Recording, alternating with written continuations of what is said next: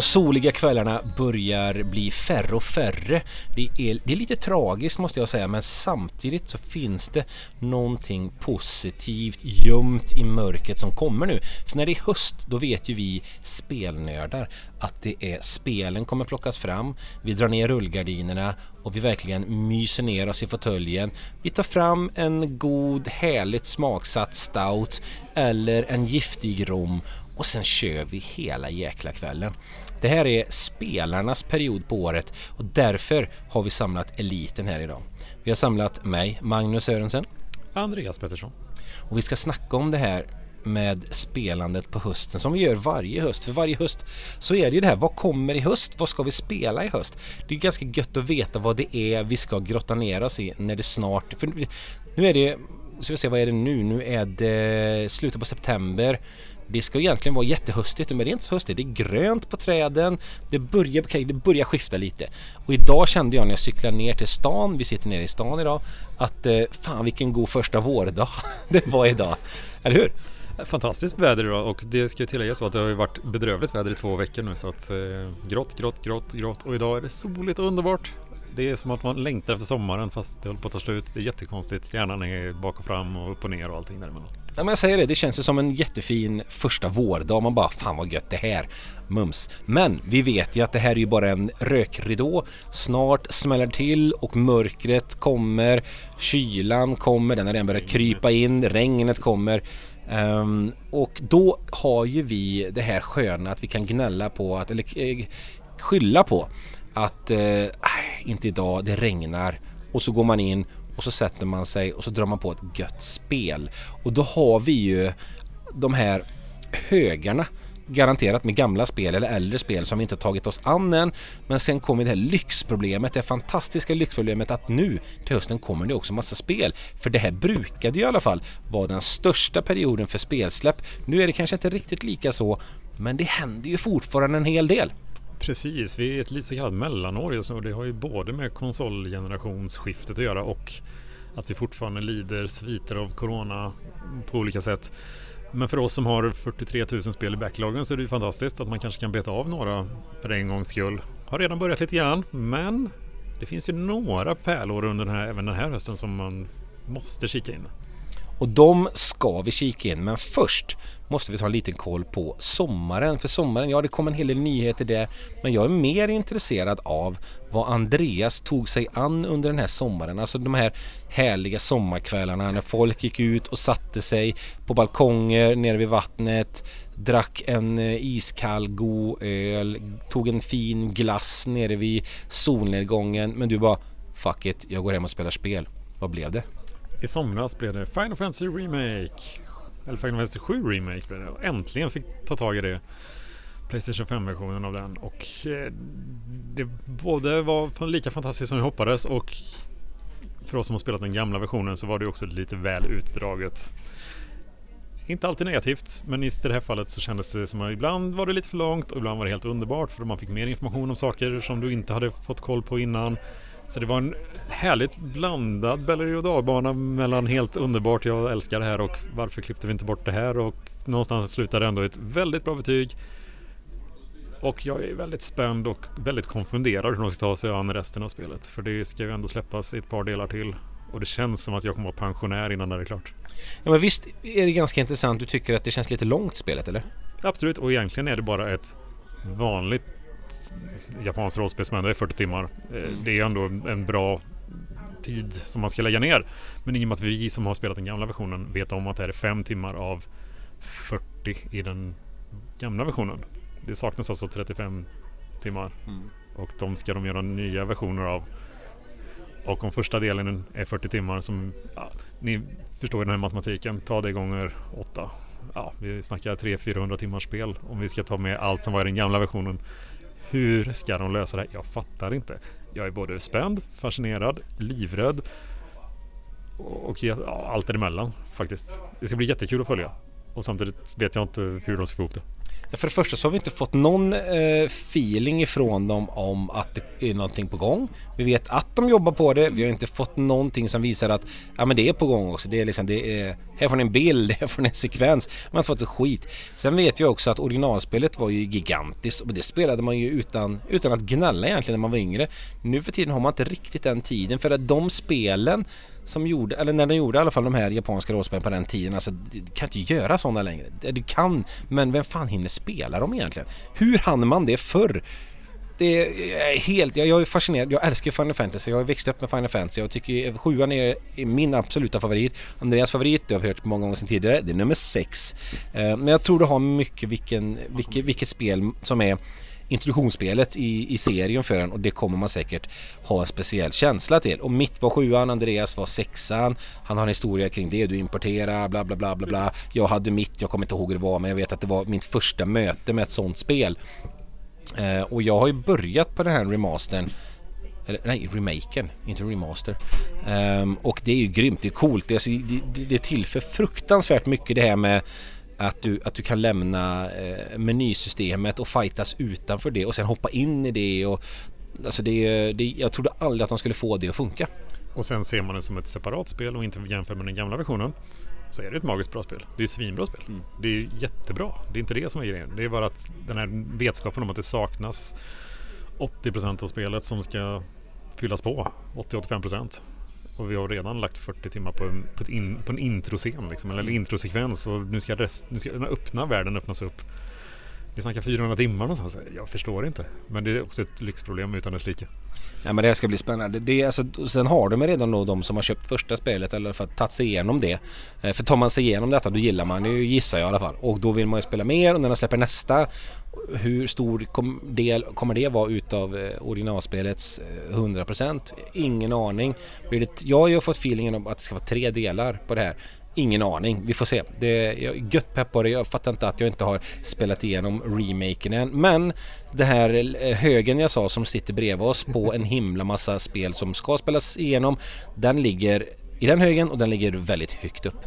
Sen är det också att mycket information som kommer i de senare delarna i det originalspelet har man ju redan fått i introduktionen här så att det finns ju säkert vissa delar man kan slimma ner lite grann och ja, du behöver ju inte ha fullständig frihet i det här spelet hela tiden säkert i den nya versionen. Utan man kan säkert lösa det på ett smidigt sätt. Frågan är bara hur och jag är jättespänd på hur de kommer lösa det och ger, ger mig någorlunda rimlig speltid så jag inte behöver lägga ett halvt liv på det så blir det rätt men du är ändå en sån här jävel som fan i senare år ändå spelar igenom de här japanska rollspelen som är gigantiska. Man bara, hur fasen hinner du känner man? Och så blir man lite avundsjuk samtidigt som man känner ah, fast jag vill inte lägga den tiden. Även om jag vet att det är jävligt kul men det är mycket jävla dödtid. Och då kom vi till spel 2 som tog vid efter Final Fantasy 7 här. Då var det Kingdom Hearts 3 som jag hade börjat på för många, många månader sedan men som vanligt kom det spel emellan som var viktigare och mer intressanta som... Ja, men tog äntligen upp det, gjorde klart eh, trean här nu och eh, i sant Kingdom Hearts eh, ja, de har släppt 147 spel och det kommer släppas några till säkert. Så fick man ju nästan hela storyn. Utan du var ju tvungen att köpa ett DLC för att få hela storyn. Och jag har spelat nästan allt. Jag har inte spelat musikspelet och jag har inte spelat det här DLCt. Men någonstans måste man ändå dra gränsen känner jag. Det var här. För det så här. Nu har vi ändå klart huvudstoryn-ish. Inte riktigt. Jag ser sista sekvensen på Youtube tror jag. Men det är ganska intressant för att eh, vi säger att Andreas han har spelat igenom Kingdom Hearts 3. Eh, samtidigt i samma mening säger du att de har släppt 143 spel. Det är ganska intressant. Det är ett väldigt märkligt upplägg det här spelet och allt som har kring den här serien att göra. Och jag har ju ändå spelat de andra spelen i princip, för jag har ju spelat filmversionen, eller man ska kalla det, av två spel som de släppte i den här samlingen som inte var själva spelen utan en sammanfattning av spelen. Men jag har ju ändå spelat alla andra mm. spel. Så att sluta när man ändå är så pass nära har ju ändå gjort det är ändå ett statement någonstans att det har blivit för många spel för att det blir så här. Du kan inte dra ut den här historien på ytterligare sju spel eller vad man nu vill göra. Nu är det visserligen bara ett musikspel och ett DLC till men det känns ändå så här. Kan vi inte bara avsluta med trean? jag har ändå spelat resten av de här spelen och jag har haft jättekul under tiden. De har varit fantastiskt bra spel och de tillför ändå någonting. Men det är också det här att det tar liksom aldrig slut. Kingdom Hearts är för er som inte har någon koll på dem. Det är Disney möter Final Fantasy i ett väldigt märkligt sorts eh, rollspelsäventyr som är uppbyggt på att olika världar är designade runt kända Disney-filmer eller Disney-serier eller vad det nu är. Alltså, Disney-attraktioner Dis från, eller Disney-attraktioner från deras olika nöjesparker. Så det kan vara liksom vara det som är uppbyggnaden runt en scen. Liksom att, och det finns väldigt mycket. Och den här Final Fantasy-kopplingen som var väldigt påtaglig i de första spelen finns nästan inte alls i trean. Den är borta liksom. Det finns ingenting av det i trean. Så de har ju valt att satsa mer på Disney-versionen och de har ju gått all in och de har alla röst... inte alla, men väldigt många av röstskådespelarna från Disney. De har sångerna. Jag menar, det var Let It Go och grejer i trean. Mm. Nej, men det var ju, de har ju verkligen gått in för det. Det är, det är välgjort, det är snyggt och det är actionrollspel. Det är ändå ganska lättillgängligt ändå så det är väl värt att spela men att hänga med i storyn efter de här 10-12 spelen är jag kan inte ens förklara när jag fick en timme på mig. Frågan är om, om det är det som är intressant för folk längre. Det handlar väl mer om att du säljer ett spel där du kan spela i världen som Frost utspelar sig i. Arendal heter det väl. Det kan ju till och med för att barnen kollar på det. Eh, du kan spela, vad har vi mer? Jag kommer ihåg Herculesbanan i de tidigare spelen. Du kan spela Pirates of the Caribbean. Alltså, du kan, alltså, och, det, och, och, jag vill ju spela det här spelet just för de delarna. Jag älskar Final Fantasy men jag spelar inte Kingdom Hearts för Final Fantasys skull. Däremot tycker jag att det är kul att få, du får i liksom en feeling av den sortens rollspel fast action-delen av det i de här spelen. Vilket de gifter sig ju uppenbarligen jävligt bra annars hade inte den här eh, varit en succé och det är den ju. Eh, men det är Disney-delen av det så att jag förstår att de eh, börjar plocka bort mer och mer Final Fantasy, mer och mer Disney. Mycket logiskt, för det är det som är den stora massan känner till och allt det där. Men det man måste ändå ge dem extremt mycket cred för i trean är att i varje värld du hoppar in så har du ju tre, för det är du som heter Sora då, som är huvudpersonen och sen har du två följeslagare som är Donald Duck och Goofy, eller Långben på svenska. Och varje ny värld du hoppar in i så kommer din karaktär se annorlunda ut. Den är baserad på den världen. Och mm. det är inte bara det här att den ser lite annorlunda ut, utan den ser verkligen annorlunda ut. Och det har ju varit så även i de tidigare, men här ser det verkligen, har de verkligen tagit det till en ny nivå och det ser jäkligt imponerande ut. Och man blir verkligen så wow, här har de gjort det sjukt bra. Så det är nästan värt bara för att spela hur, se hur karaktärerna ser ut i de olika världarna. I Pirates-världen så ser ju karaktärerna väldigt verklighetstrogna ut medan i Toy Story-världen så ser de ut som dockor medan i, vad är det mer? Ja, det, I Monsters Inc så är de i monster då som är olika sorters eh, ja, olika tatueringar och hår på, på olika ställen. Äh, men det är väldigt välgjort och så har du gjort en väldigt snygg grafikmotor och det är jättevälgjort. Fantastiskt kul att se bara för hur fantasirikt det är på det sättet.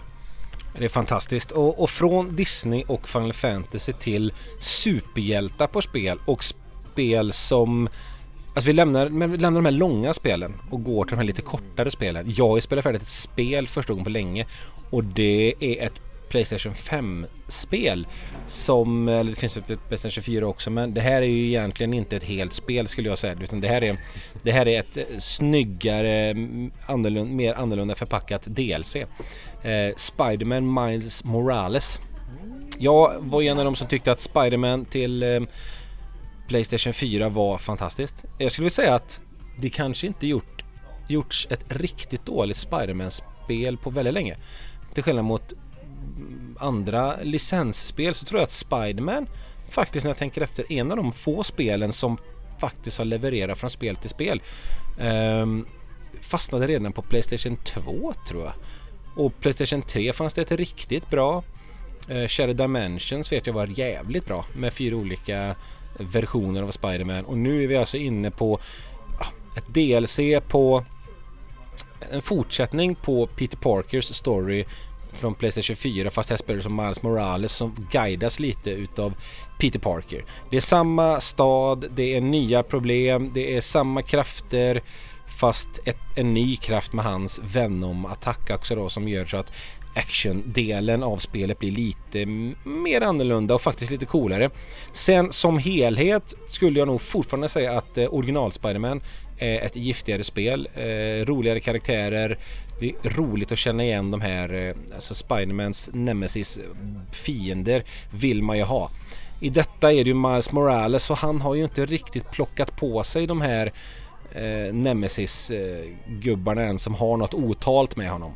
Men vi vet ju alla nu efter att eh, Playstation har haft sitt event att ja, surprise surprise, det blir en Spider-Man 2 och då är ju bägge med såklart. Och då tycker jag ändå att det här spelet sätter upp jävligt bra för det. Jag tror att det kommer bli väldigt bra. Eh, det är redan fruktansvärt kul bara att svinga runt i New York. Alltså, jag skulle kunna svinga runt en hel dag och känna att fan vad trevligt jag haft idag. Ja, jättekul. Jag hämtade en katt uppe på tak här och här svinga ner i parken och kolla hur de hade där och allting flyter på så fruktansvärt bra och sen stoppar man någon, något bankrån eller något och så har man action i några sekunder och så är det trevligt och sen ut och svinga igen och ja, du ska vara friendly, neighbor, friendly neighborhood Spiderman och vara allmän, all, allmänt mysig sådär. Um, ändå schysst story måste jag säga. Schysst story, lite oväntade vändningar, mer oväntade vändningar uh, i, i storyn än i förra spelet men jag skulle vilja ha någonting mitt emellan. Kan jag få en mix av ettan, eller ettan, originalspelet och Miles Morales? Ja, vi kanske får det till tvåan, vem vet? Och Andreas, du har spelat igenom det första i alla fall. Även DLC-erna va? Där. Precis, och där använder de ju den här samma taktik som vi pratade om förut. Att man inte får hela spelet. Jo, du får ett, du får ett bra avslut i originalspelet. Men sen får du ytterligare lite bättre slut. Och det får du inte säga något om för jag, tack vare att jag har sparat dem och glömt bort dem när jag spelar Miles Morales nu kände jag att fan vad kul det här var. Åh vad synd att det var så kort spel. Ah, vilken tur att jag har kvar tre stycken DLCs här. Så att det ska jag gå tillbaka och lira. Precis, och där får man ju också ett slut fast lite mer utvecklat då av olika anledningar som jag inte tänker nämna här. Vilket också gör att jag är extremt pepp på att spela både Miles Morales som jag inte har testat den och tvåan och får se vart de tar vägen någonstans med eh, originalstoryn. För det finns ju ändå ett par lösa trådar som man har en liten mm. frågetecken på. Säkerligen ett par stycken till då efter Miles Morales som jag inte testat än. Men jag håller med dig att bara svinga runt i originalspelet var ju det bästa som har hänt på länge. Det var så, det var så avslappnande. Det var som terapi. Man bara svingar runt där och ring, di, di, di, hur gött som helst. Och så upp på ett tak, hämta, vad var det man hämtade i det spelet? Det var väskor, fåglar och ja. Något sånt. Ja, men det var så skönt att bara glida runt, se staden i rörelse. I, den lever verkligen. Och jag kan tänka mig att det är ännu mer liv och rörelse när man spelar på Playstation 5. Ja, det är det absolut. Eh, sen kan jag tycka att de här grejerna som man vi är ju sådana som när vi hittar ett spel som vi tycker är jävligt bra, kanske mer sällan för mig, så vill man 100% det för man vill fan med plocka allting för att det, det här är ett spel som man kan tänka mig stanna kvar i. Och Spiderman, eh, det förra i alla fall, var det första på länge som jag kände att jo, jag är färdig med spelet men jag vill inte, jag vill inte sluta spela. Då var det perfekt att det fanns massa utmaningar och hitta det här, hitta det här. I detta spelet har de en ny grej som är du får ett ljud. Eh, och då ska du åka till en plats och så ska du hitta vad på den här platsen det är som har det här ljudet. Mm -hmm. Du får en frekvens så. Och så kan du zooma in här och där så måste du stå i rätt läge, rätt tillfälle och hitta detta. Det var lite småkul så. så att de, har, de har lite nytänk i detta spelet som jag tror att det här var spelet de testade i men i Spiderman 2 kommer de andra, de kommer appa. De kommer, de kommer höja allting. Eh, så att jag är gött pepp på Spiderman 2 efter detta faktiskt. Så att eh, Spiderman är bland de bästa eh, licensspelen som finns skulle jag säga. Ja, jag håller med. Jag var väldigt imponerad. Det var enda anledningen att man inte höll det högre det året släpptes var väl att God of War släpptes samma år. Ja, antagligen. Så att det var väl därför det inte kom högre upp på några listor. Det mycket det året. Mycket bra grejer det året som ändå... Det, det fightades med väldigt... Oh, just det, Red Dead. Okej, det hade sjukt hård konkurrens. Okej, det var därför det inte kom högre upp på listorna. Mm. Men det var ett extremt välgjort spel och som sagt, tweakas några små grejer så tror jag det kommer vara grymt i tvåan och eh, de har ju, de har ju en, en universum nästan av skurkar att välja mellan och som det verkar så är det väl Craven och Venom i tvåan va? Om bland annat. Bland annat ja, det är de de har gått, gått ut med lite, lite mer i marknadsföringen. Sen finns det alltid de här mindre som dyker upp som Rhino och de här som, som egentligen är inga stora skurkar mer än att de är, de är färgstarka skurkar när de väl glider in men de har inte så mycket otalt med honom att göra förutom att ja, han har stoppat dem förut. Precis och det känns ju ändå som att det finns en grund att stå på och de kan ta in lite udda grejer om de känner ja. för det. Och att för Craven ett spel, det var, var väl Shattered Dimensions som jag i alla fall tror. Så är det. Och det var jäkligt bra. Så jag hoppas, hoppas väldigt mycket på det. Sjukt pepp. Ett, eh, det, det jag sitter och spelar nu då Andreas. Ja. Det här är ju ett spel som eh, man får vässa sitt svärd på när man ska lira. Man är ju, ja precis, man är Andreas tar eh, stansen som en samuraj här. Ehm, jag älskar ju spel när man kan smyga lite, eh, kul med öppna världar, det är kul när det händer mycket på en gång som det gör i Spiderman-spelen eller Batman-spelen eller Assassin-spelen om vi ska mm, sälja in det för Andreas extra mycket här. Eh, Ghost of Tsushima är ju en av de sista spel, det är väl det sista stora spelet som kom till Playstation 4 om jag inte minns fel. Det kom ju på hösten där. Eh, jag började spela det eh, och var jättenöjd, tyckte det var himla trevligt. Och sen tog man en paus mitt i och sen hamnade jag åt sidan. Sen plötsligt så dyker det nu upp då Directors Cut. Såklart, för att det passar ju extra bra att säga när man jobbar med svärd. Och en, en Eh, Eh, Playstation 5 uppgradering. Så det är både en uppgradering till Playstation 5 och DLC i form av nya delar av spelet. Och då drog jag igång det igen. I början var det sjukt svårt att komma in för att det är så mycket grejer jag har låst upp som man inte riktigt var med på på kontrollen och de har en kontroll som är emot allting som jag brukar spela och då menar jag Dark Souls, Bloodborne, alltså den sortens actionspel. Helt andra kontroller här. Men nu när jag väl har kommit in i det igen, kommit in i storyn igen, börjat driva framåt, börjat låsa upp nya grejer. Herrejävlar vilket spel. Alltså det är stridssystemet, ju längre du kommer i spelet ju mer du låser upp. Det är bara en orgi i hur man fightas på skärmen helt enkelt. Det är, det är magi skulle jag säga. Ja, det är tyvärr en av de här som jag varken har i min backlog eller hunnit ta tag i än. Jag tror jag kommer älska det här spelet när jag väl spelar det. Det är öppen värld, det är samurajer. Jag menar, det finns ju inget som jag inte tycker om. Och du får det dessutom helt från grunden på Playstation 5 också. Precis, och det var ju lite det som var anledningen till att jag inte spelade det på Playstation 4 för att jag hoppades på att det skulle släppas en Playstation 5-version någon gång senare för det kändes som att det skulle göra sig extremt bra där. Så ja, no någon gång måste jag ta tag i det för jag har en känsla att jag kommer tycka det är hur bra som helst. Men än så länge har jag inte fått tummen ur.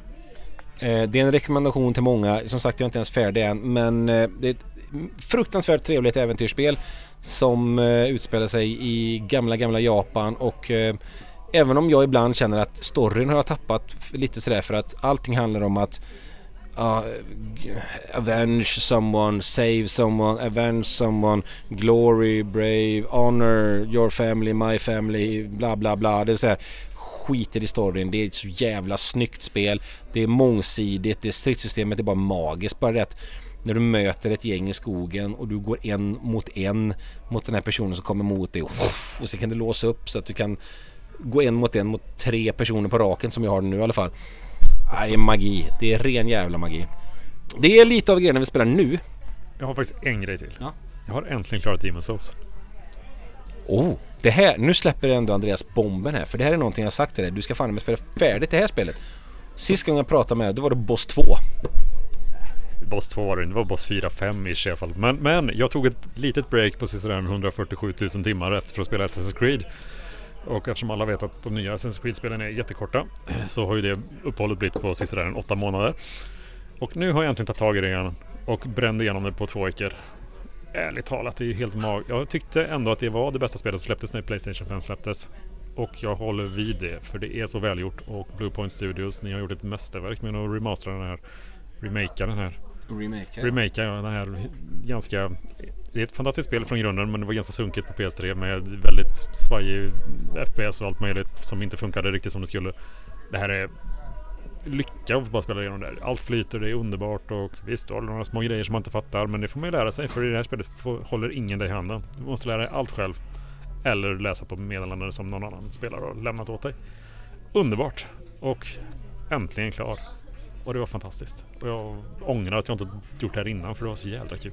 Det här är ju spelet som egentligen sa till mig att fan nu får du boka en PS5. Och det gjorde jag och det var det första spelet jag tog tag i på riktigt också i det. Eh, det här är ju From Softwares, inte debutspel, men det första spelet, deras genomslagsspel. Där de tog en hel värld med häpnad och eh, var det svåraste jävla spelet på marknaden. Och det var det. Men sen när man lärde sig det och förstod vad det är de vill säga så spelar man det på ett helt annat sätt. Så att när man ger sig in på detta och kommer in, ju längre man kommer i det skulle jag säga, ju lättare går det för att du har lärt dig spelet, du förstår vad spelet vill. Eh, har du, det här är ett spel du inte kan sitta och slöspela för att gör du det en sekund så blir du straffad så det skriker om det och då är det bara börja om en lång bit ifrån för sparplatserna är fortfarande ett par stycken men de är långt ifrån varandra. Ja, det brukar vara mellan tre till fem per värld och det är ju oftast ganska lång tid, i alla fall i början när du inte vet vad du ska göra, så det är ganska lång tid ifrån varandra. det blir sådär lättare ju längre in du kommer. Och jag som ändå har klarat spelet två gånger tror jag innan. Mm. På den gamla heliga tiden, PS3. Eh, Vissa saker kommer jag ihåg, vissa hade jag helt förträngt. Mm. Så det var som ett ny- halvt nytt spel för mig. För vissa bara såhär, vad är det här för något? Ja, just det, den här bossen. Shit, den här har jag helt glömt av. Eh, hur gör jag nu? Splat, stenar. Och så börjar vi. Ja men det var precis samma här och det var det som var det härliga för att man vet i början vilka de första bossarna är. Sen äh, har man en liten aning och sen dyker det upp någon som bara Ja just det ja.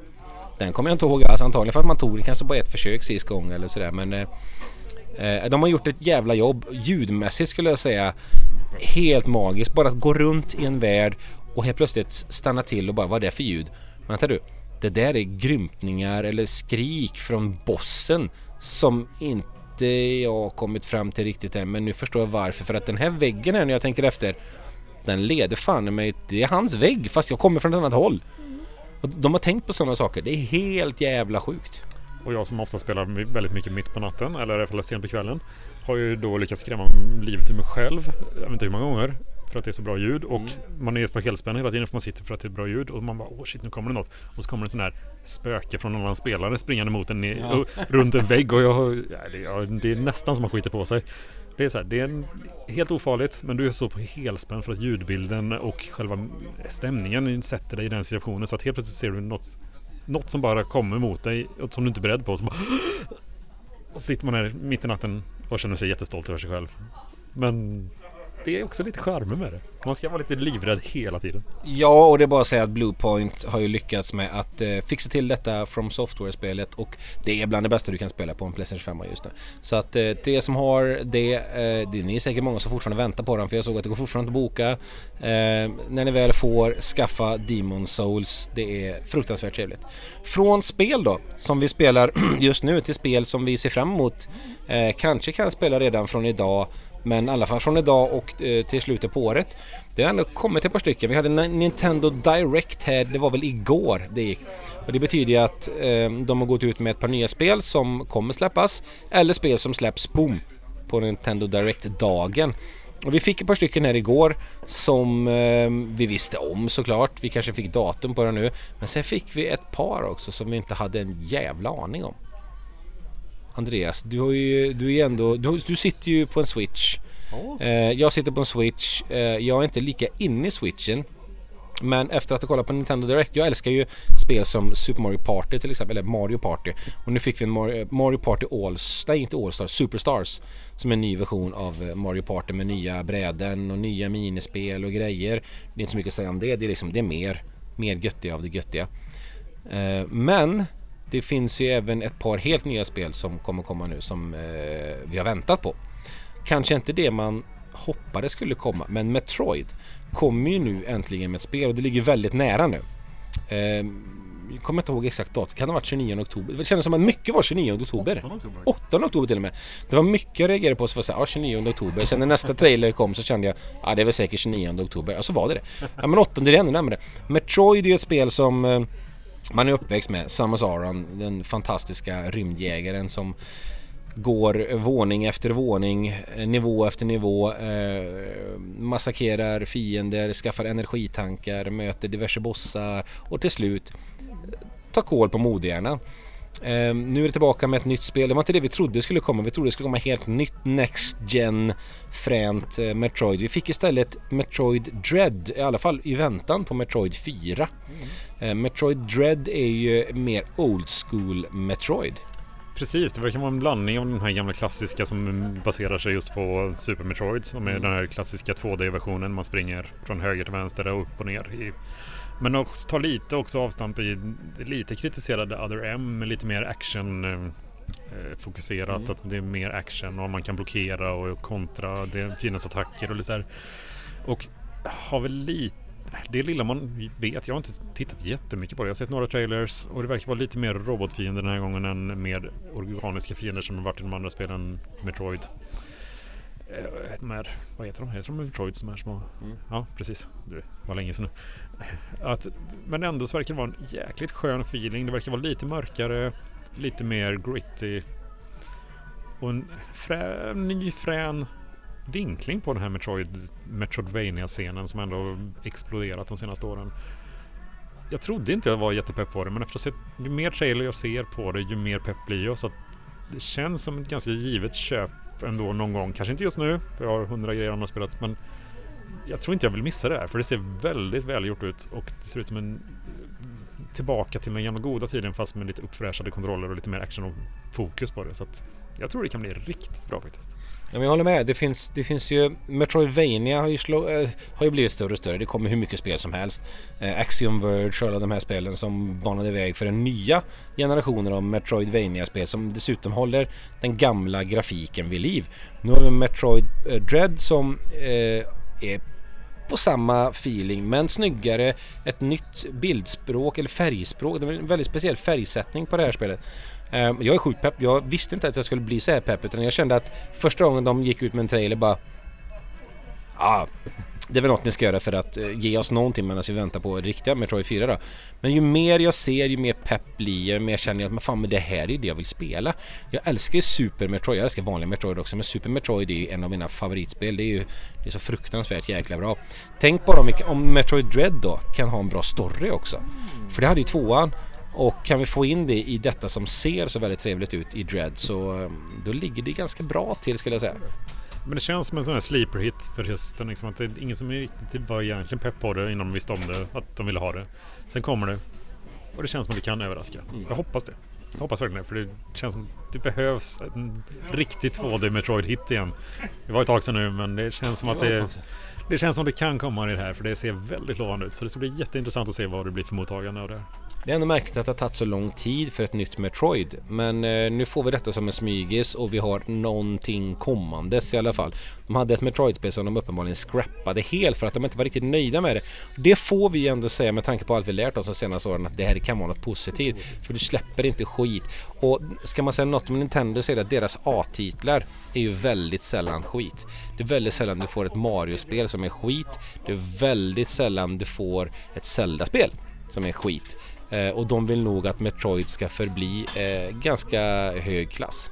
Ja, men jag tror samma sak här, att de har haft lite, som, lite uppehåll i Metroid och att ni kan släppa ur. De fick lite kritik för Other M. Mm. Det var väl en 10-11 år sedan någonting för de släppte ja. det. Så att jag tror de medvetet har tagit sig lite extra tid nu för att verkligen göra det ordentligt och göra det bra. Och jag tror som sagt det kan bli en liten sleeper hit och jag hoppas verkligen det för att det förtjänar Metroid igen. När vi väntar på Metroid Prime 4 som ska vara den nya stora säljaren. När det nu kommer. Exakt. Sen var det mer grejer. Eh, det, var, det, blir ju mycket när man kollar på Nintendo att det, blir, det är så fruktansvärt mycket flörta med dåtiden. Alltså deras stora, deras A-titlar det är ju gamla spel. Eller gamla spelserier. Det är ju det är Zelda, det är ju Mario, det är eh, Donkey Kong, det är Metroid, det är Kirby mm. till exempel också. Kirby är en sån där som kanske inte gemene man eh, känner till men de Kirby har varit med en hel del och Kirby är också ett eh, plattformsspel som faktiskt har ganska hög klass på de spelen som har släppts. Ja, de hade väl lite revival nu under Wii U, Wii U med de här Woolly World och allt vad de heter. Mm. Som var ändå ganska barnvänliga och jag tror det här ser ganska ut i samma anda. Det är inte alls likadant grafikmässigt för det här är lite mer vanliga Mario-stilen i... Typ ja, det, är mycket, det är mycket Mario över det. I upplägget ser man... Det, det bara skriker Nintendo över det. Mario Odyssey blandat med gamla Kirby-spelen och allt det där. Men... Ja, tre, Mario 3D skulle jag säga också. Mycket, så det 3D, vad fan heter de? 3D World heter de, heter de det? Som kom för ett tag sedan. Precis, att man får lite blandning här. Att det inte är riktigt så barnvänligt som de förra Kirby-spelen var. Men jag tror det kan bli en skön kombo ändå för de som växte upp med de förra Kirby-spelen och kanske har blivit lite äldre nu och kommer tycka det här är det naturliga steget. Eh, personligen inte jättepepp men det såg väldigt mysigt ut. Eh, och jag tror det kommer sälja. Och jag det, var, det känns som att Kirby är lite bra stim så det känns som ett bra spel att släppa just nu. Det kan vara ett bra, det kan vara någonting Nintendo behöver no mer för de yngre faktiskt. Uh, för någonting som är för oss äldre det är bland annat en trilogi som jag blev lite pepp på och det är baserad på en av mina absoluta favoritspel. Ett Super Nintendo-spel som heter Shadowrun är, eh, det är så galet bra så det finns inte. Eh, Shadow Shadowrun som är ett ett eh, cyberpunk-spel där du eh, går runt, du, du, är en kurir som ska leverera information som du har i huvudet och så blir du mördad och så börjar spelet med att du vaknar upp på bårhuset och så ska du ut i en värld och folk folk vill åt dig, du vet inte riktigt varför. Det handlar om att hacka saker, anställa mercenaries för dig och bla bla bla bla. Det här är en trilogi av de eh, uppföljarna som kom som jag faktiskt inte har spelat vilket är väldigt kul. Nu kommer de i nya versioner och när man tittar på det så ser det jävligt trevligt ut. Det är faktiskt lite, lite precis det jag är sugen på just nu. Ja men det är ju den här klassen, äh, vad är det, Shadowrun Returns tror jag heter. Släpptes väl på PC för 6, 7, 8 år sedan. Mm. Första spelet, sen har det kommit de andra spelen allt eftersom. Jag har spelat lite första och det är fantastiskt mysigt och det är lite det här, det är både ett äventyrsspel för att du har ett mysterium att lösa, det är ett actionspel för att du har strider men det är också ett taktiskt spel för att du, du kör väldigt mycket taktiska strider i de här actionsekvenserna så att du har väldigt många delar som passar väldigt väl ihop. Och det lilla jag har spelat i ett par timmar bara av första spelet. Fantastiskt välgjort. Jättevälgjort. Ganska skön story. Sköna sidokaraktärer. Som du säger, du hittar ju de här som du kan hyra in. Och det finns väldigt mycket potential här och jag vill ju då fortsätta spela det här någon gång. Men frågan är när tiden ska finnas som alltid är problemet. Men ja, någon gång. Och det är bra för de som inte har testat än och att det finns på Switch och att det är bärbart och man kan ta med sig det vad man vill. Ja, jag tror att det kan passa väldigt bra här. Nej jag är pepp. Jag, jag, blir, jag är dessutom pepp på så här dis, eh, Disco Elysium som nu Elysium som nu också kommer till Switch. Eh, jag har varit sugen på det sedan tidigare. Det är också lite den feelingen, när det ser spelmässigt så ser det ut lite åt det hållet också. Så det är också ett spel som ligger på min eh, lilla lista. Den, fan den här jävla listan Andreas, den, den, den, den sjunker nästan aldrig. Ska jag lägga till ett till eller? Ja. Då är det ju, måste jag slå ett slag för Shin Megami Tensei 5. Och ni säger bara va? Vad hände där? Ja, det är den här serien som Persona. Det är originalserien till detta. Så Persona som är sidospåret har ju blivit extremt populärt. Så det här är då nästa del i originalserien och det handlar ju då om demoner i världen precis som det är i Persona och du tar dig an demonerna som är din personlighet som du fightas med och allt det där. Jätteskruvat och väldigt japanskt. Kommer säkert vara hur konstigt som helst och du är garanterat 100 timmar och med varningstext 100 timmar. Det, kommer, det, kommer, det borde stå varningstext verkligen. På jättestort på omslaget. Det kommer liksom sluka hela ett liv. Det här är nog spelet som gör att man kanske går från Persona till originalserien. För Persona har ju sin charm med mm. att allting vad det innebär. Jag är lite sugen på att testa faktiskt. Jag har varit jäkligt pepp på att testa originalserien för jag har ändå spelat två Persona spel innan och det är så välgjort och det är så underbart och det är fantastiskt och Ja, det är underbara spel men det tar ju så sjukt lång tid. Men de här 100 timmarna Andreas, du har inte dem. Du, jo fan du är, du är den av oss som har dem. Så att du, du take one for the team. Och, på tre år. och tar dig an det helt enkelt. eh, jag tänker vi hoppa vidare till det här med att eh, plocka fram gamla spel igen som vi gjort med Shadowrun här. Det kommer en eh, Castlevania Advance Collection.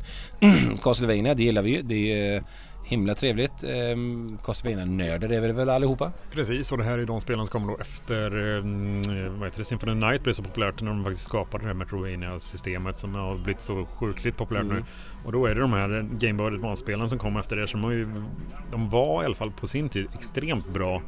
Så det är rekommendation att testa dem för att det är som en fortsättning av Symphony Night-spelet och gillar ni det som jag tycker är det bästa Castlevania så kommer ni få många timmar underhållning av det här. Det är väldigt bra spel som ger mycket, mycket härliga nöjen för en ganska rimlig peng ändå för vad är det, två eller tre spel man får med där. Så ja.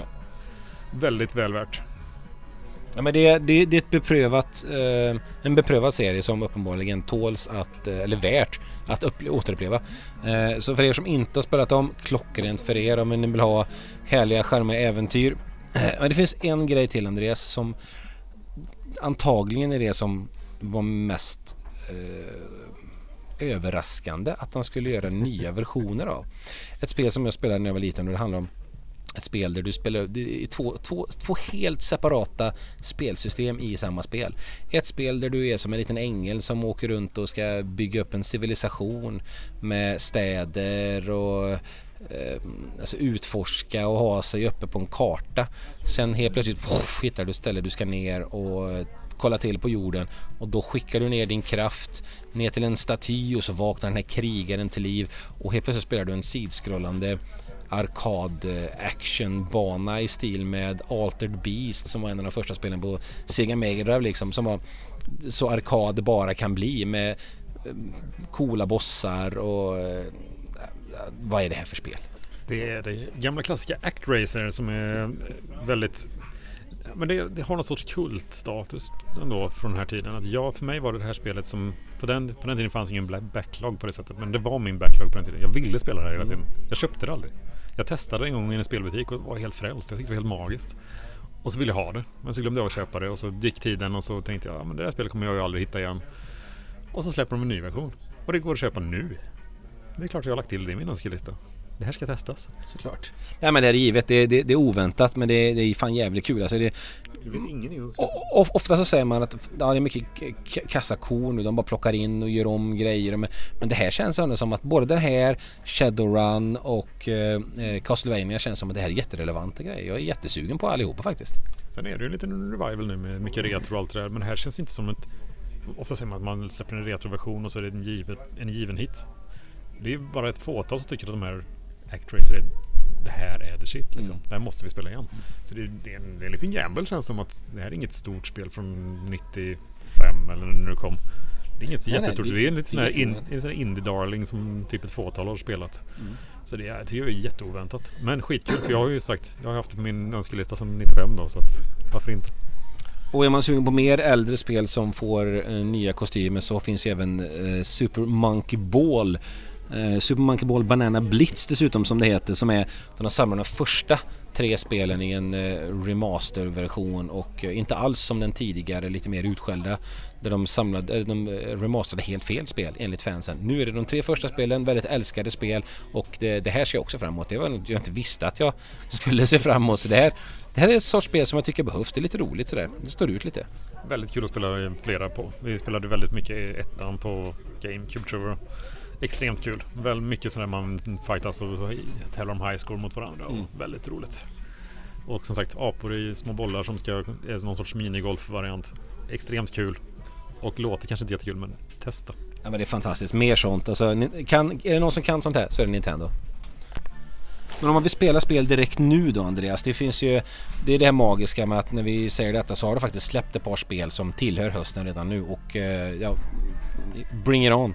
Men då tycker jag man ska nämna tre stycken spel som ändå är, känns ganska rykande färska och väldigt aktuella. Och det är ju då Life is Strange True Colors som har släppt och så har vi Diablo Resurrected heter den här versionen. Det är en ny version av gamla hela Diablo 2.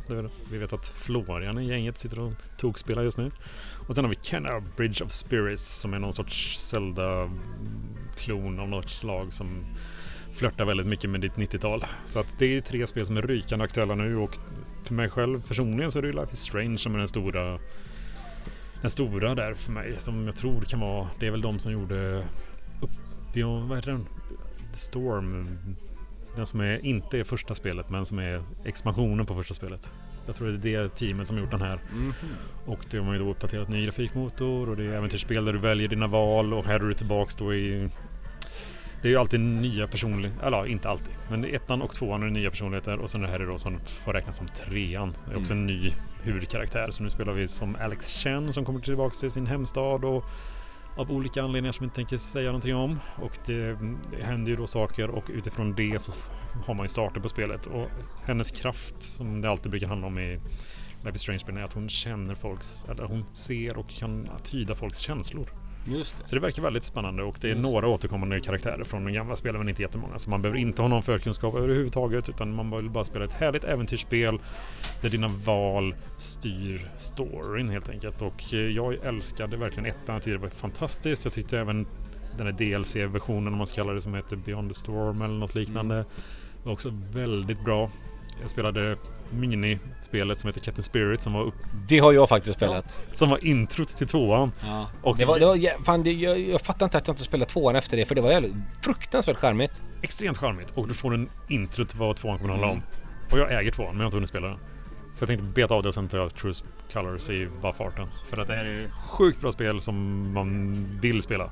Det har vi lite att göra för jag har alltid varit sugen på Life is Strange men det har inte blivit av. Jag vet att du pratat gott redan om ettan. Eh, jag gillar Kapten... Vad heter han? Spirit. Spirit. Spirit Square Pants vill jag säga. Men, eh, det vill jag spela så att jag är mer jag är sugen på det. Eh, Diablo jag är ju en av de som missade lite Diablo de första spelen för jag hade ingen Jag spelade inte så mycket på dator på den tiden det gör jag fortfarande inte. Däremot älskade jag Diablo 3. Jag tyckte det var fruktansvärt kul att spela. Dessutom när det var ett par stycken som spelade. Alltså looter, shooters, massa... Bara ösa på. Fantastiskt kul. Så det här är ett spel som det finns en liten chans att jag kan gå tillbaka och spela. Sen det är Kena Bridge of Spirits är det spel jag ser fram emot mest. Jag har varit gött sugen på det. Det skulle komma i augusti egentligen. Det här är ju ett jättemysigt, eh, i alla fall till utseendet, Zelda-liknande spel ehm, där du ska har massa gulliga figurer med och du ska stoppa mörkrets krafter och det känns jätteselda. Eh, det har kommit ut nu, jag är gött sugen på det. Det ligger i min korg tillsammans med Outer Wilds som är ett annat spel som funnits ett tag men som jag är gött sugen på. Så Väldigt bra. Ja, jag kan tänka mig det. Så att eh, det ligger väldigt bra. Men Sen kommer vi in i oktober och oktober betyder ju som oftast att då får vi det nya sportspelet som alla väntar på, eller många väntar på. Är det något sportspel folk väntar på, sportspel, som folk väntar på, då är det Fifa. Um, och det, det, är ju lika älskat som kanske bespottat så sätt att det är spel som det kommer och man bara säger vad fan har hänt nu? Det har inte hänt någonting nytt säger många så. Vi som sitter och lirar det kanske, ja men det har hänt en hel del där och där och där som pekar på de här grejerna. Uh, och modes, ja det är något nytt mode här och här och där och där. Men jag kommer ju skaffa den då för jag tycker att det är jävligt trevligt att spela. Jag tycker att proffsklubb är jättekul när man väl får någon att spela med. Jag tycker Uh, Ultimate Team är kul en stund. Jag tycker karriär är väl egentligen alltid roligt. Det spelar jag fortfarande på Fifa 21 liksom senast igår. Så att uh, det, det, här är ett spel som det här är spelet som lever året runt. När du inte har något att göra, du drar några matcher i Fifa. För vi är ju, i alla fall jag och Andreas, är ju fotbollsnördar, älskar fotboll och det är kul och det går upp och ner. Och det är alltid kul att hoppa in i. Precis, och som vanligt kommer jag att köpa det någon gång i nästa år när det är billigt. När alla vi andra slutar spela. Det är precis som, som vanligt. Som eh, men och, någonting som är en, eh, ett, någonting återkommande i år och många andra år också, det är att gamla grejer kommer till liv igen. Mm. Ett spel som många antagligen har missat, det är Alan Wake. Mm. Det kommer en remaster på detta nu, eh, 5 oktober. Alan Wake är ett spel som handlar om en författare som är ute och letar efter sidor till sin bok, kan man väl säga på något sätt. Det här är ett väldigt märkligt spel där man eh, eh, eh tar sig an eh, mörkrets krafter med hjälp av en ficklampa. Ja. Ja, du letar väl efter din fru också eller något. Ja, men jag, minns, jag minns inte exakt. Ja, men det har någonting med sidor väl? Ja, du, du, i och med att Ja, det är någonting, nu ska vi se vi inte spoilar för hela spelet. Men du har ju sidor i spelet som berättar vad du gör just nu. Ja, så är det kanske. Jävligt weird. Som sagt, jag spelade här när det kom, 2010-ish mm. någonstans. Eh, fantastiskt kul spel faktiskt. Eh, jag vet inte hur spelmekaniken kommer leva upp till dagens standard, men själva storymässigt och det, stämningsmässigt var det väldigt trevligt vill jag minnas när jag spelade 2010. Jag tycker det, det finns även en sekvens med två hårdrocksbröder på ett eh, fält med en scen. Och det, det, är allt jag tänker säga. Den scenen är magisk. Den är fortfarande så jädra rolig. Jag kan fortfarande tänka på den ibland och bara känna så här. Det här är, det är underbart. Jag vill inte säga mer än så. Om ni spelar det, ni kommer förstå vad jag menar. Fantastisk scen. Men annars tycker jag det är väl värt att testa för att eh, det är Remedy, de som har även, vad de gjort? Quantum Break heter ja, det väl? Det är så är det. Och så har de även gjort Control som är det senaste. Mm. Eh, så, och i Control har de dessutom gjort lite blinkningar till Alan Wake. Har inte spelat det själv så jag vet inte exakt vad de här blinkningarna är men det finns blinkningar mellan Control och Alan Wake. Det kan fortsätta senare, vem vet? Väl värt att testa. Jag tyckte i alla fall 2010 eller när det nu dök upp det här spelet var extremt kul och eh, lite svårt och lite otympligt men ändå för storyn och stämningen skulle var det jäkligt bra. Kul att se vad de gör med en remaster på detta. För er som är fortsatt sugna nu i oktober som är månaden som kommer så kommer det bland annat bli mer eh, Back 4 Blood som är det här zombie-shootern. Du kan vara fyra lirare och ut och döda massa olika sorts zombies. Det är helt bananas knas. Vi får en, ett ytterligare ett Dark Pictures. Den här gången heter det House of Ashes och det är ju en serie eh, skräckspel som eh, precis där du styr storyn också. Eh, jag har inte testat de första än men eh, jag var lite anti i början men har blivit lite mer pepp nu så att det kan komma Jag kan tänka mig att när de har samlat ihop ett par stycken och det kommer en collection, ja då blir det antagligen något sorts inköp. Sen har vi dessutom Marvel ska vara med på ett hörn. De har Guardians of the Galaxy och vi har tidigare nämnt Mario Party. Men november är den månaden där det brukar komma de här jävla storspelen. Och innan vi går vidare får vi inte glömma av Giancarlo Esposito i Far Cry 6. Jag vet inte vad ja, spelet, jag vet inte vad spelet kommer vara bra men jag, jag vill bara slå ett slag för Giancarlo. Han är ju fan magisk. Spelet kanske är okej, okay. vem vet? Det kanske är jätteroligt. Men Giancarlo, han verkar grym. se reklamfilmen när han driver med sig själv och spelet. Fantastisk. Ja men det är helt, helt, helt rätt. Eh, Far Cry ska man aldrig räkna ut. Far Cry är någonting som känns som att de klättrar uppåt uppåt hela tiden och eh, hittar på eh, väldigt mycket knas. Så att jag, jag var faktiskt sugen på förra spelet. Blev aldrig av. Köpte Far Cry Primal på någon rea nu. Eh, var lite små, små okej okay i början men sen kände jag så här, nej, det har jag gjort så mycket ofta i andra spel som är bättre så att nej. Men Far Cry absolut, eh, inte, inte för att glömma det. Men november Andreas, november är månaden där det brukar komma de här Precis. This game is gonna change your life. Den explosiva månaden som man kan säga. Och i år är inget undantag utan vi har Call of Duty Vanguard. Vi har Battlefield 2042 och det är väl de stora som verkligen slåss mot varandra. Far Cry får ursäkta men det är de här två som är slåss om titeln mest sålda, mest spelade, mest spridning på alla mm. sociala medier. Ja, det ska bli spännande att se. Jag har alltid varit i team Battlefield för jag tycker det är mer strategiskt, eh, inte riktigt lika snabbt och actionfokuserat. Man kommer tänka lite mm. mer. Det ska väl vara lite mer framtid nu i och med att det är 2042 så det flörtar väl med det gamla heliga spelet som de släppte någon gång för också tiotalet år sedan mm. som en framtid. Väldigt intressant att se var de tar Battlefield någonstans för det har varit väldigt mycket tillbaks till det gamla hedliga de har flörtat med det senaste med Battlefield 1 och Battlefield 5 som har hållit sig i världskrig igen. Så att hur blir deras nytolkning på den nya versionen av krig? Det ska bli väldigt intressant och Call of Duty Vanguard är väl faktiskt återigen världskrig. Tror, ja, du hör ju hur väl insatt jag är i det här. Jag tror att ja, men, men, men, Call of Duty är så här, det kommer hela tiden, kommer mer, mer, mer. Florian skulle varit med så här, han älskar ju Call of Duty, men till och med han tror jag var lite sådär, ja, inför detta kommande här. Så att, eh, det, eh, men däremot Battlefield, de har inte släppt lika mycket. Och det var en av de spelen som jag spelade mest förr i tiden. Jag älskade Battlefield-serien. De tog in mig i FPS genren efter Counter-Strike egentligen. Det var mycket Battlefield 2, det var mycket av de här DLCs. Jag spelade även den här framtiden, vad heter det, 20, 2041 heter det? Det är 2042 som kommer nu ja. Är det ett år efter bara? Jag tror det. Ja, det var roligt.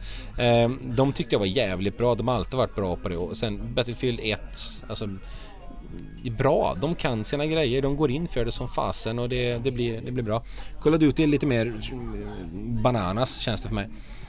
Um, sen finns det andra spel som kommer den här månaden och ett spel är ju Forza Horizon 5.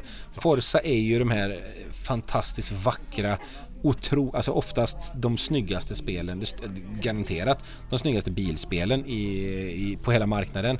Och det är ju exklusivt för Xbox. Det här är ju deras, en av deras guldserier tillsammans med en annan serie som vi kommer nämna alldeles strax. Men först måste vi ändå vara på Forza, för Forza är ju en serie som de släpper ju två sorts spel. De släpper ju Horizon och de släpper Motorsport. Och motorsport är ju den här seriösa simulatorn när man ska liksom slicka hundradelar på varje varv och sådär.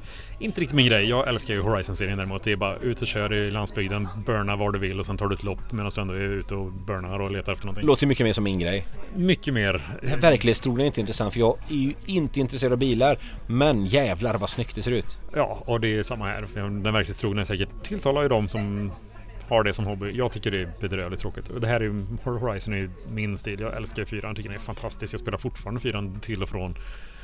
Och den är ju då utspelad i England och har ju sitt, sin charm. Nu är de ju då i Mexiko och har en helt annan sorts färgpalett att leka med och jag tror att det här kan bli ett av de stora spelen för Xbox utöver det de alltid har med Flight Simulator och allt vad annat mm. som de lever på just nu att det här kan nog vara det som faktiskt tar upp dem lite grann beroende lite på om de får ut några konsoler. Samma problem som Playstation har med sina lager eller icke-lager rättare sagt. Det är ett märkligt problem som fortfarande sitter i. Alltså ett år efter releasen av Xbox Series X och Playstation 5. Vi kan fortfarande inte riktigt få tag på dem. Och jag läste någonstans i någon sån här rapport att har vi riktigt otur så kommer den här halvledarbristen som det då beror på leva kvar till slutet av 2023. Så det känns ju yay, hoppfullt. ja, så grattis till oss som i alla fall sitter på någon av dessa konsoler. Är det så att du sitter på en Xbox Series X-konsol så är det kanske dags att skaffa in en av Xboxens absoluta flaggskepp när det gäller actionspel. Det här är ju säkert ett spel som många har suttit och spelat i studentkorridorer, i svettiga rum, i över halvdassigt internet eller nu för tiden då i bättre internet. Um, vi snackar såklart om Master Chief och hans äventyr. Vi snackar Halo Infinite nu som kommer i december. 8 december kommer det och det här, det här måste ju vara det som Xbox-fansen har väntat på allra mest. Och då säger jag det på det sättet för att jag aldrig har ägt en Xbox. Jag har aldrig känt att jag måste Måste ha två konsoler. Så det är ett spel som jag inte spelat sådär jättemycket av. Men jag har ändå sett storheten i det. Det är ju ett jävligt maffigt äventyr. Ja, jag är ju då, jag äger ju oftast Xbox-konsolen också. Kanske inte alltid direkt, men jag äger dem. Jag har faktiskt inte spelat femman, som är den spelet började här. Men jag har spelat alla spel upp till dess. Och det här är ju, det är som sagt, det är deras stora shooter, det är deras stora flaggskepp. Det är oftast extremt välgjort. Det finns oftast en single player-kampanj som de lever väldigt mycket på början och sen har de då en multiplayer mm. som kommer eh, göra det livslängden på spelet och som lever väldigt länge och det här har vi många roliga historier när man sitter hemma hos någons kompis kompis som har tagit över hela hans hus. Vi sitter alltså i fyra olika rum, fyra tv-apparater, fyra olika Xboxar mm. med fyra olika kontroller sitter alltså 16 personer och spelar i samma hus fast i olika rum och sitter och skriker åt varandra och har alla rum tävlar mot varandra. Det är, så här, det är magiskt kul alltså. Ja. Sen är ju tyvärr då det här problemet att 8 december släpps single player-kampanjen av Halo. Sen någon gång nästa år så kommer multiplayer och allt det där andra. Det är då den lilla, lilla negativa i den här vägen. Men ni får i alla fall ett Halo innan jul och det är väl det Xbox-folket har gått och väntat på kan jag tänka mig. De har inte haft jättemycket kul att se fram emot innan det här men både Horizon, Forza och Halo innan jul borde tyda på att det kommer en väldigt trevlig julsäsong även för Xbox-ägare. Vi får väl säga absolut så att det är smart av dem att släppa detta även om det är bara en single play-kampanj för att det finns inte så mycket att fightas med den här perioden för Playstation har ju inte jättemycket som kommer den här perioden. Allting som Playstation-spelarna ser fram emot den kommer ju i början på året istället. Så att för oss som spelar det så har vi ju en start på året som är utan dess like. Det är ju helt, helt jävla bananas. För tidigare idag pratade om From Software som för mig det är en av mina absoluta favoriter. De släpper spelet Elden Ring som är ett samarbete med J.R.R. Martin som gjorde Game of Thrones. Mm. Han heter J.R.R. Martin va? Martin. Han heter det ja. Ja precis. Eh, och det här är ett spel som jag ser fruktansvärt mycket fram emot. Det har redan börjat komma trailers och snack och information och grejer. Så det här är ju... Det, det kommer ju vara mitt januari tänkte jag säga, men det kommer i slutet på januari så att hela februari kommer vara fyllt med det. När man är färdig med det sen, om man då känner för efter en hel månad med det, om man ens är färdig med det här Open World-spelet så kommer det ju fler spel. Mm. Det kommer ju, jag är ju gött sugen på eh, Horizon Forbidden West. Det är ett spel som kommer lite senare i februari och det är en, ett spel som är uppföljare på spelet som kom till Playstation 24 som var bland det bästa som kom till Playstation 24 skulle jag säga. Där äventyret med Alloy i eh, huvudrollen när man spelar i en en värld som har växt igen och du har robotar, dinosaurier och grejer. Det spel du inte trodde skulle funka när du hörde talas om det. Bara, vad är det för jävla trams? Det kommer inte funka. Men det var i svinbra visade det sig som. Men emellan där kan man även spela spel som skulle kommit i höstas egentligen. Eller nu i höstas, nu. Som skulle kommit nu. Antagligen oktober-november. Dying Light 2. Ja, och det är ju det är uppföljaren på Dying Light som är i sig en spirituell uppföljare på vad heter den gamla hela Dead Island-spelen. Just det. Vet, eh, sen vet jag inte vem som gör det här spelet längre för det har varit så mycket problematik runt det här Dying Light 2. Men ettan fick ju extremt bra kritik och det var väldigt populärt. Och det handlar ju om att man är parkour och dödar zombier. Så det, så det är en zombie-parkour-spel i en... Och i det nya nu ska det vara att man allierar sig med olika... Jag tror det finns tre olika allianser man kan välja och så utvecklas den staden man, ja, man opererar i på olika sätt utifrån vilka allianser du väljer att ta vara på och inte. Så det ska, lyckas de med det här så tror jag det kan bli väldigt bra. Jag började spela ettan lite grann och det var, det var fantastiskt roligt. Man kan ju döda zombier på väldigt mycket roliga sätt i och med att man parkourar och sen slår ihjäl dem med olika tillhyggen. Så att jag menar, det kanske inte kommer att gå till världshistorien som en storymässig sensation men det är väldigt roligt och det, gillar du döda zombier, kör! Men vi behöver ju inte alltid ha den här storyn. Alltså storyn är ju... Ett spel som har en grym story, det är ju magiskt. Men då ska det även ha gameplay som matchar det. Men sen behöver du ju inte alltid ha storyn. Du kan bara ha ett gameplay som är underhållande för stunden. Alltså, det bara, det händer grejer, bara det är liksom, det, du känner fan vad cool, det där var coolt, ah vad fräckt. Och det, det, det är många sådana spel nu för tiden och de behövs lika mycket de också. Precis, här kör du mycket på spelkänsla, på bra kontroller, att du har kontroll på de är, det är ganska udda att parkoura i första person men här funkar det och du känner ändå att du har kontroll på grejerna och du kan göra ganska roliga intressanta moves och ta död på zombies på väldigt kul och spektakulära sätt. Så nu är det finns en hel del spel som kommer nu i höst även om inte eh, de kanske de största spelen kommer. Många stora spel kommer men mycket kommer ju även eftersläntrat. Det är ju den här, hela den här grejen att folk har lärt sig att vi släpper inte spel för tidigt. Vi trycker dem hellre längre fram och då blir det en liten omorganisation där att hösten är kanske inte den starkaste perioden just nu utan det kanske är första kvartalet. Vissa spel börjar flyttas till andra kvartalet på året. Det känns ändå ganska gött att året istället börjar sprids, det sprids ut på året så det är inte det här hösten, alla ska vara med i julhandeln och slåss om det utan men det är roligare att ha det kommer spel under hela året så att det, utvecklingen på så sätt har ju ändå gått åt rätt håll. Absolut, sen är ju vissa saker i säkert beroende på Corona och allt det där. Men så, jag gillar att Men vi, vi, vi gillar det ju ändå. Precis, jag, jag ser det hellre att man sprider ut det på ett år än att alla spel som man vill spela kommer inom två och en halv månad mellan slutet av september och början av december mm. bara för att mm. man ska hinna med julhandeln. Och, ja, det gynnar väl kanske inte någon egentligen. Förutom det där enstaka spelet som säljer alla de här kopiorna, typ Call of Duty. Eh, och sen vill man kanske inte släppa sitt storspel i höst om inte folk har konsolerna heller. Man vill kanske flytta det så mycket man kan utan att ställa in det för mycket så att folk blir irriterade på det. Så att eh, Nej, jag kan förstå. Jag förstår speltillverkarna helt eh, full, till fullo. Sen väntar vi ju alla på ett spel också som är PS5-versionen av Cyberpunk som eh, i november släpptes för ett år sedan. Eh, tror du vi kommer få det i år? Absolut inte. Det finns inte en kartan att vi får det i år. Eh, det är ungefär som om God of War-grejen. Liksom. Du får en teaserbild och så säger de 2021. Bara, nej, det kommer inte hända. Mm. Så det är ungefär lika troligt. Så jag tror nästa höst kanske. Då har vi en Playstation 5-version av ett fungerande Cyberpunk. Jag ser fram emot detta. Jag kommer vänta på det. Jag tänker inte röra spelet innan dess. Nej men hellre, hellre att de jobbar färdigt på det och eh, verkligen överbevisar att fan, så här skulle det varit. Förlåt. Det här, det här kommer ni älska. Det får gärna ta, det får gärna ta ett, ett år till. Det är inga problem, det kan ta längre. Jag, jag, ser någonting i det som jag gärna vill se på riktigt också. Ehm, så att det, ja, vi ser gött mycket fram emot detta. Eh, vi har att göra nu, vi måste ut och spela. Vi har ju, ser våran lista börjar eh, eh, fyllas på. Kommande spelen, det är ett par av de här kommande spelen som man är sugna på så att den här listan kommer ju inte krympa utan vi får fan mig öka på här nu.